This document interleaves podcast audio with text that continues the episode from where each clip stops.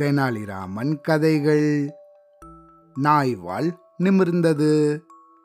வழக்கம் போல ஒரு நாள் தர்பார்ல எல்லாரும் கூடியிருந்தாங்க. சிம்மாசனத்துல உக்காந்துருந்த மன்னரும் பல விசாரணைகளை முடிச்சிட்டு கொஞ்ச நேரம் ஓய்வெடுத்துட்டு இருந்தாரு. அந்த சமயத்துல தொடர்ந்து பயிற்சி பண்ணிட்டு வந்தா இயற்கையா நடக்கிற விஷயத்த நம்மளால மாத்த முடியுமா? அப்படின்னு யாரோ ஒரு கேள்வி கேட்டாங்க. ஏன் முடியாது? சித்திரமும் கைப்பழக்கம்னு சொல்லுவாங்களே அப்படின்னா ஒருத்தன் எப்படி முடியும்? இயற்கையை கூட மாத்தி அமைக்க முடியுமா? அப்படின்னு பல பேர் கேட்டாங்க. அப்போ அங்க இருந்த பெரியவர் ஒருத்தர் எங்கேயாவது நாய்வாலை நிமித்த முடியுமா? அது போலதான் இயற்கையான விஷயத்தையும் நம்மளால மாத்த முடியாது அப்படின்னு சொன்னாரு. இத கேட்ட மன்னரும் அட ஆமா ஆமா நீங்க சொல்றதும் சரிதான். எப்படி நாய்வாளை நிமித்த முடியும்? அப்படின்னு சொன்னாரு. ஆனா கூட்டத்தில் இருந்த யாரோ ஒருத்தர் அப்படியெல்லாம் நினைக்காதீங்க. நாள்தோறும் அதை நிமித்திக்கிட்டே வந்தா நாய்வால் கூட சமயத்தில் நிமிந்துடும் அப்படின்னு சொன்னான் இதுக்கு உடனே மன்னர் ஓஹோ நீங்க அப்படியா சொல்றீங்க? அதையும் தான் நம்ம பரீட்சித்து பார்த்துடலாமே அப்படின்னு சொன்னாரு. அதுக்கு அங்க இருந்த எல்லாரும் சரி மன்னா அப்படியே செய்யுங்க. அப்படின்னு சொன்னாங்க. பத்து நாய்க்குட்டிகளை கொண்டு வர சொன்னாரு மன்னர். நாய்வால நிமித்தி காட்டுறேன் அப்படின்னு ஒரு பத்து பேர் முன் வந்து அந்த நாய்க்குட்டிகளை வளர்க்கறதுக்காக எடுத்துட்டாங்க அதுக்காக அவங்க ஒவ்வொருத்தருக்கும் மாசம் பத்து பொற்காசுகள் கொடுக்கவும் ஏற்பாடு பண்ணாரு மன்னர். அந்த பத்து பேர்ல தென்னாலிராமனும் ஒருத்தன். அவனும் ஒரு நாய்க்குட்டியை வாங்கிட்டு போனான். மூணு மாசத்துக்குள்ள இந்த நாய்வாலை நிமித்தி காட்டணும் அப்படின்னு சொல்லி அனுப்பினாரு மன்னர். இந்த நாய்க்குட்டிகளை வளர்க்கறதுக்கு மேலும் செலவாச்சுன்னா அரண்மனையில வந்து தாராளமா வாங்கிக்கலாம். அதுக்காக நீங்க ஒன்றும் உங்க கை காசை செலவழிக்க தேவையில்லை அப்படின்னு சொல்லியிருந்தாரு. இந்த பத்து பேரும் அவங்க அவங்க எடுத்துட்டு போன அந்த நாய்க்குட்டிய ரொம்ப கவனமா வளர்த்தாங்க. அந்த நாய்க்குட்டியோட வளைஞ்சிருந்த வாளை நிமித்துறதுக்காக ஏதேதோ யுக்திகளையும் செஞ்சுட்டு வந்தாங்க. ஒருத்தன் அந்த நாயோட வால்ல கல்லை கட்டி தொங்க விட்டுருந்தான். இன்னொருத்தனும் ஒரு பித்தளை குழாய கொண்டு வந்து அதோட வாலை அதுல சொருகி வச்சிருந்தான். வேற ஒருத்தனும் அந்த நாயோட வால்ல கயிறு கட்டி அதை தலகீழ தொங்க விட்டுருந்தான். இன்னொருத்தனும் தவறாம அந்த நாயோட வாலை உருவி விட்டுண்டே இருந்தான். இந்த மாதிரி ஒவ்வொருத்தரும் அவங்க அவங்களுக்கு கொடுத்திருந்த நாய்க்குட்டியோட வாழை நிமித்துறதுலயே தீவிரமான முயற்சி பண்ணிட்டு வந்தாங்க. ஆனா தெனாலிராமனோ அவன் எடுத்துட்டு வந்திருந்த நாய்க்குட்டிய தொடவே இல்லை. ஏன்? அந்த நாய்க்கு சாதம் கூட போடாம பட்டினி போட்டு வச்சிருந்தான். மொத மாசம் அந்த நாய்க்கு அரை வயிறு தீனி போட்டான்.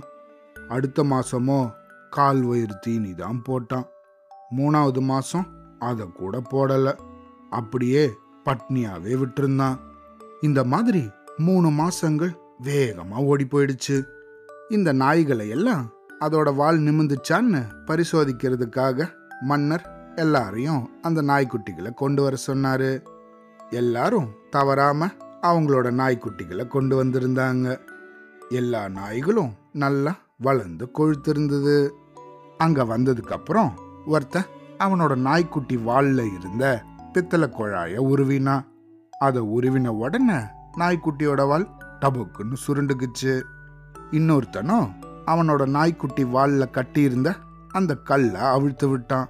அவ்வளோதான் அந்த வாலும் உடனே சுருண்டுக்குச்சு. இந்த மாதிரி எல்லாரும் அவங்க அவங்களோட நாய்க்குட்டி வாழை நிமித்த என்னென்னமோ செஞ்சிருந்தோம். ஒன்றுமே பயன் பெறலை.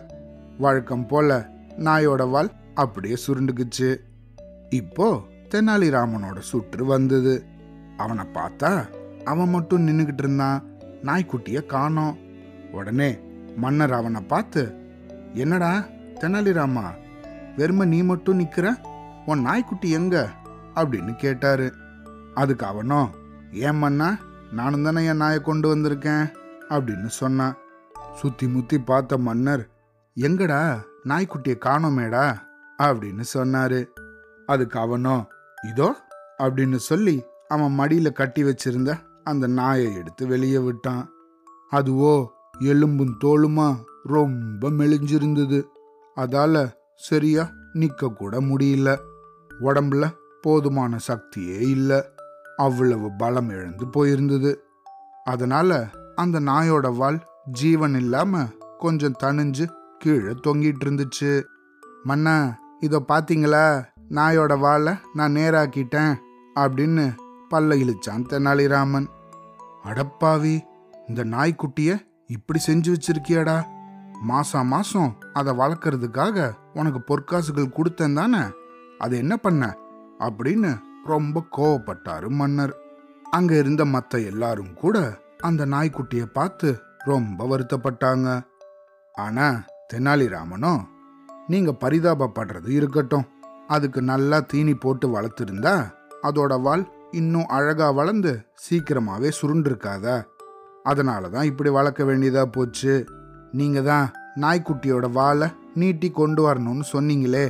எப்படியாவது இந்த போட்டியில வெற்றி பெறணும் அப்படிங்கிறதுக்காக தான் இந்த மாதிரி செய்ய வேண்டியதா போச்சு அப்படின்னா தெனாலிராமன்.